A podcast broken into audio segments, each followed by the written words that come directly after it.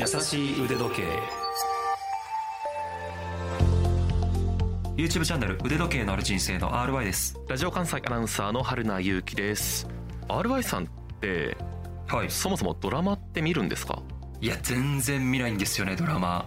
日本でどんなドラマが話題になったかってあまり知らないじゃん、うん。そうそう全然知らなくて。例えばね2022年うん9月に放送が始まった「サイレント。うんこれあ社会現象待ってサイレントあれ的にか。うん。あーあれだ。なんか手話で。その通り。やつですか、うん。ああもうね、はいはいはい。毎週それが SNS のトレンドに上がったりとか、待ちきれないっていう声が上がっていたんだけれども、まあ、僕はい。1話しか見てないんだけどね、1話だけ見て挫折したんだけど、はい。なんか心が苦しくなりすぎて、あなんかその簡単に言うと彼女が他の男性に惹かれていく姿を見る彼氏の方の立場になっちゃってなんか心痛くなっちゃって見られなくなっちゃったんだけど、まあ、それを主としてははは「サイレントの主演って川口春奈さん、うん。女優さんは分かりますよね、はい川口春奈さんは。もちろん。はわかりますね。はい。お綺麗。いや本当に。それだけじゃなくってうん。腕時計好きなんです。なんと。なんとですよ。例えば素晴らしいですね。YouTube とか Instagram とかはい。SNS とかやってらっしゃいますけど、えロレックスのサブマリーナ GMT マスター2、うん。ティファニー、あとはオーデマピゲロイヤルオーク。えー？すごいんですよ。すごいね。でもメンズなんだ。そうなんんですよ。結構。気づきました？うん。一貫してメンズもしくはユニセックスのモデルを選んでるんですよ。へえかっこいいですね。あんまりこういう方いないですよね。いないですね。特に日本人ではなかなか見ないですねそうですよね。うん。腕の太さかなやっぱり手首の。まあそうそう。それもあるし、やっぱなんだろう。まだちょっとこうあんまりこう前に出過ぎる時計はつけたくないっていうはいはいはいはい。心理もあったりするのかな。日本人特有のね、うんうん。あったりするのかななんて思ったりしますけど。そうですか。素敵ですね。腕時計ファンっていうとやっぱりうんこれは偏見かもしれないけれども、男性の方が多いイメージがあるんですよね圧倒的にまあそうですね。うんうん。だから川口春奈さんがうん。メンズウォッチをつけてる。レディースモデルだけではなくてメンズウォッチ。さすがっていう方多いと思うんですよ。いや本当そうですね。だし、まあ、それを機に、うん。じゃあこの女優さんはどんな時計をしているんだろう。この女性アナウンサーさんはどのような時計をしているんだろう。みたいな感じで注目されて増えてると思うんですよ。でじゃあ自分の社内の同僚はどうかなとか、うんもっと言うと家族どうかな、えー恋人どうかなっていうふうに気になってる方多いんじゃないかなと思っていて、まあ、我々も女性と腕時計みたいな感じでトークしたことがないなと思って今回どうかなと思って持ってきたんですけど、なるほどなるほど。まあもちろんですけど男性女性を区別するっていうねこれは時代遅れっていうのは重々承知の上なんですけど、はい。とは言ってもねその男性と女性ではだってメンズウォッチレディースウォッチがある時点で腕の太さ、はいもう体の特徴が違うじゃないですか。あとは服装も違ってくるじゃないですか、だからそうですね。女性イコール小さな時計をつけましょうとかそういうステレオタイプを押し付けるわけじゃなくて、じゃあ川口春奈さんのメンズウォッチこれってすごいですよねみたいな。まあ、うん。総合的に女性に似合うもしくはこんな時計をしている女性は素敵だなっていうことを話できればいいなと思っておりますので、えー前置き長くなりましたが女性に着用してほしい腕時計について今日はトークをしていきます優しい腕時計。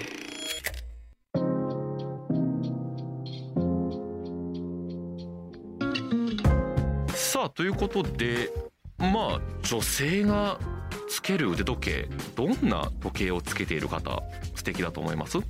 まあそうですね、うんまあ基本的にはやっぱり自分が好きな時計をつけてほしいですよね、まあそうですよね。これはもう本当、うんうん。メンズウォッチレディースウォッチ、うん。まあ、川口春奈さんのようにそのうん。ジェンダーの垣根を越えて、ん。えー時計を楽しんでるの素敵だなと思いますし、はい。なんでその時計を選んだのかとかね。うん。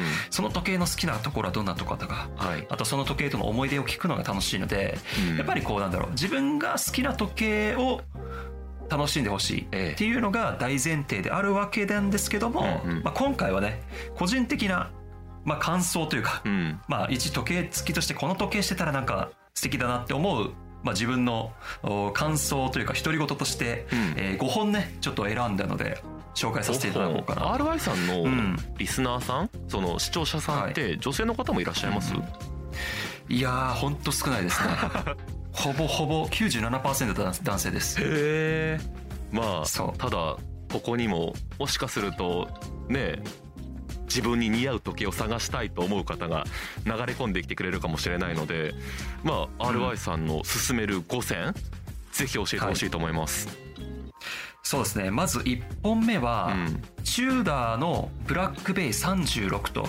いう時計ですね。36うん、うんでこれはシェアウォッチとしてもいいサイズかなと思うんですよ。はい。男性ではちょっとこう小ぶりな感じでつけれるし、うん。女性にとってはちょっとこうお大きい寄りの時計としてつけるのでうん。1本で2度押しであとこれ文字盤がねなんかねアンパンマンとかドラえもんみたいな感じで、うん。なんだろう可愛らしいんですよね、はい。なんかこう丸と四角で構成されてて、うん。なんかすごくこう可愛らしいカジュアルな雰囲気なので、なんかこうこんな時計してる人はうん。こう気さくでフレンドリーな女性なのかななんていうふうに思ったりもして、なんか、うん、そうこの時計してる人はね素敵だなと思いますね。36ミリというサイズはじゃあまあうん。女性の手首にも少し大きいかもしれないけど収まるだろうと。でその上で文字盤のデザインが可愛くってうん。こうパートナーとシェアもできる。結構万能そうですねいや本当にそうシンプルな三振時計なので、うん。割とシーン問わず使いやすいかなというところで万能ですね。ね。それから2本目は IWC のはい。パイロットオートマティック36という時計ですね。うん。これも 36mm なのでシェアウォッチとしていいなっていうふうに思いますしえなんかねこっちはもともとパイロットウォッチっていうこともあってえうん。ちょっとこうシュッとしてかっこいい印象の時計なんですよね。確かに。なんで個人的にはこうキリッとカチッとしたキャリアウーマン、かっこいい女性がつけてたらめちゃくちゃ似合いな似合いそうだなっていうふうに思います。結構これなんていうのかな。シックなピシッとスーツを着こなしてうん。っていう感じのイメージかな、結構カッポしてほしい感じかな。本似合いそう、うんいやこれかっこいいんですよ。チューダーで IWC 3本ときて。目、はい。そうそう、うん、で3本目が、うん。えーロレックスのデイトジャストですね、まあ多分 28mm とか 31mm とかその辺のサイズ感になってくると思うんですけど、うん。これはまあ自分がね時計を好きになるきっかけがやっぱロレックスだった、うん。ロレックスを持ってから時計好きになったし、なんかそうすることで新しい世界がたくさん見えてきた。うん。うんなんか本当にこうなんだろうな世界を広げるパワーを持つのがロレックスだと思ってるので、はい。なんかその時計をロレックスを持ってもらってなんかこう世界の広がりを感じてほしいなっていうのがありますね。この番組よくこのロレックスの話題出てきますけど、うん。腕時計を知る前ってロレックスに対する印象と好きになってからのロレックスの印象ってまるっきり違いますよねいや本当にそう。なんかねギラギラしていやらしいイメージかなと思ったら、うん。いやいやいやそんなことはなくって本当に実用性を追求してる素晴らしい時計ブランドだと思います。でイートジャストなんてねもう本当カシャッと日付が変わる機構とか、オイスターケース、うん。優れた防水性とか、もう基本の木を抑えたといいますかここからスタートするにはぴったりかもね。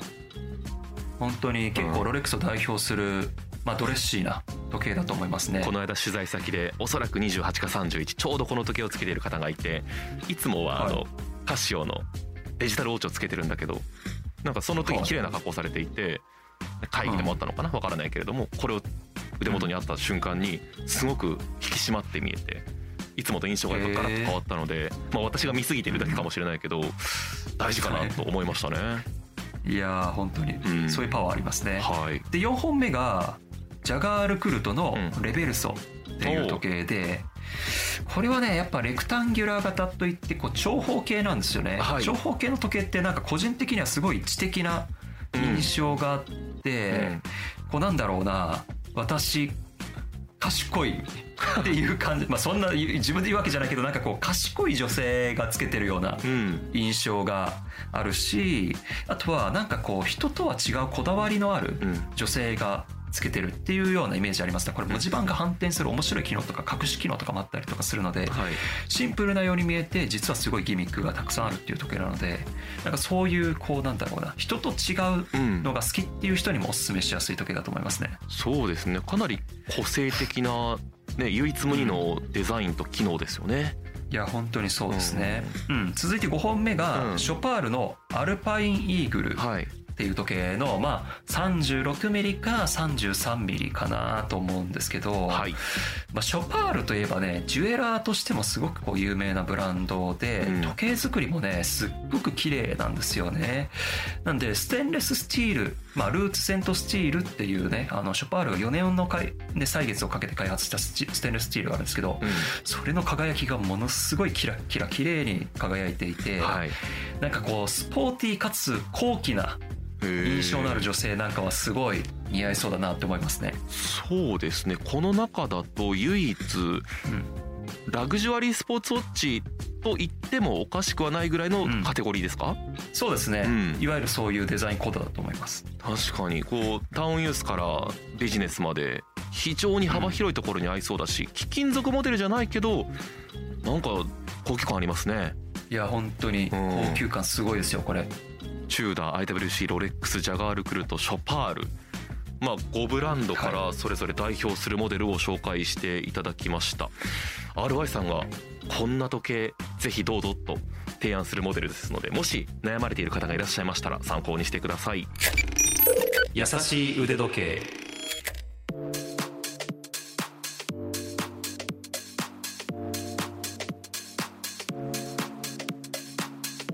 女性に着用してほしい腕時計について話してきましたがどうですか？正直つけてない方も多いですよね、いやーつけてない人の方が多いですよね、体感的に。なんか着用しない理由っていうのもあるそうで、子育て世帯のための暮らしの情報サイトクフラっていうのがあるんですけど20歳代から50歳代の500人の女性にアンケートを行ったと。普段腕時計をつけると答えた人37%つけないのは残りの 63%4 割にも満たないんですねつけている方は。うーん。3分の1なんだ。つけない理由は時間の確認はスマホで十分だと思うから。それから手首が重く感じる服に引っかかっちゃはいはい。うなど、ま何かと邪魔だと感じてしまう確かに。あとは美容関係、まあ、医療関係もそうだと思いますけどパソコン作業とかね、仕事の関係でつけることができないっていう方もいらっしゃるそうでう。うんんそうね。いや特にあとは子育て世代の方だと子供をこう遊ぶ時とかにあー腕時計が金属とかだとちょっと心配になっちゃうとかねそういうのがありそうですよね。ただまあ理由全部言ってきましたけど別にこれ女性特有のものではなくて、男性でもねもう時間の確認スマホでできるからつけませんっていう意見多いですよねいや本当に多いですね、うん。男性も時計をつける人の方が少数派なんじゃないかなと思いますね。ねえ。私の会社の中でも全員のまあそんなに多い人数が多い会社じゃないので女性の横にこうフラフラ行って腕時計見せてくださいみたいな感じで行くんですけど、まあこれにはい。ほぼ一緒じゃない。4割ぐらいつけていてつけないのが6割ぐらいかなと思うんですけど、うん。印象に残った3人をお伝えすると1人はチープカシオカシオコレクションほうほう。F84 かな、おおなるほど。これは、えー、と番組の、えーアシスタントディレクターさんという、まあ言ったらほ1分1秒を見ながらこううん。喋り手さんが気持ちよく喋るためにこう気を回す仕事をしてる方なんですけへどこれはすごい見やすくっていいっていうことを言っていて、あとはちょっとこう上の、えー年もそれから役職も上の方なんですけれども、おーパシャ・デュ・カルティエパル、えーパシャ。それからはいはいはいはい。もう一人の方はタンク・フランセーズカルティエがなんか人気だなと思あっていて。ーやっぱカルティエですよね、うん。本人 そうやっぱにもカルティエ行くんですよね皆さん。聞いたら悪目立ちしないって言ってましたね。でやっぱり女性としてあ貴金属ジュエリーブランドをつけるっていうのがずっと憧れであって、うん。昇進の記念に買ったとかねいう声も聞かれて、ーうんこういうのはそうですね。なんかメンズウォッチってどうしてもこう腕時計ブランドっていう感じがありますけどそこでちょっと選び方が違ってくるのかなと。うん。いう感じもしますね。確かに。いや本当そうですよね、まあ、あとは個人的に思うのは女性ってやっぱりうん美容代とか、うん。化粧品とか、うん。まあ、髪の毛とかね。あとはアクセサリー、まあ、ネックレス指輪イヤリングとかもうアクセサリー多いじゃないですか。だからお金をかけるところがいっぱいあるのであやっぱ腕時計だけに集中してられないんじゃないかなっていうのが なんか考察としてありますね。私とか RY さんってまあ他のアクセサリーあんまつけない。もうほぼ腕時計に目がいくしこだわる感じがありますけどピアスやうん。イヤリングやねえいろいろありますもんねお化粧や。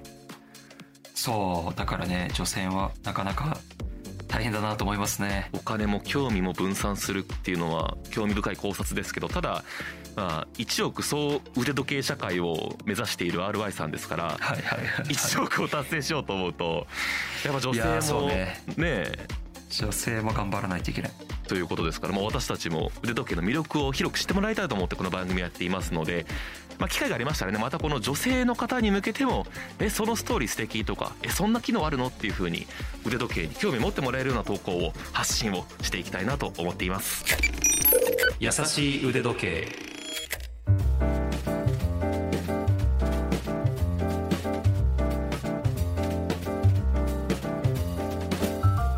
さっき例に挙げた女性の上司の一人はただ最近お父様から譲り受けたって言って本当メンズサイズですよ、40ミリちょっとのセイコーアストロンつけてました、えなんかそれもかっこよかったですね。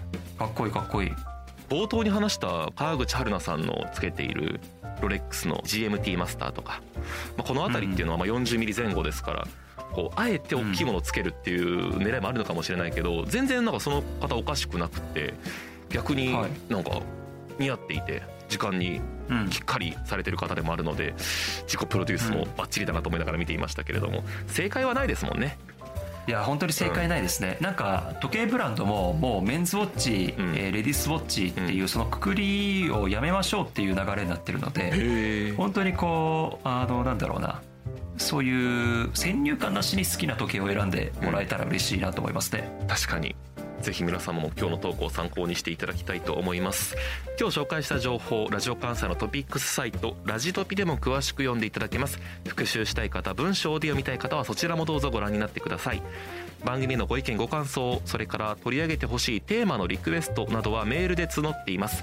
腕アットマーク JOCR.jp ude アットマーク JOCR.jp までツイッターをやっておりますので番組と合わせてフォローしていただけると嬉しいです。優しい腕時計もしくは「ハッシュタグやさ腕」と検索してください。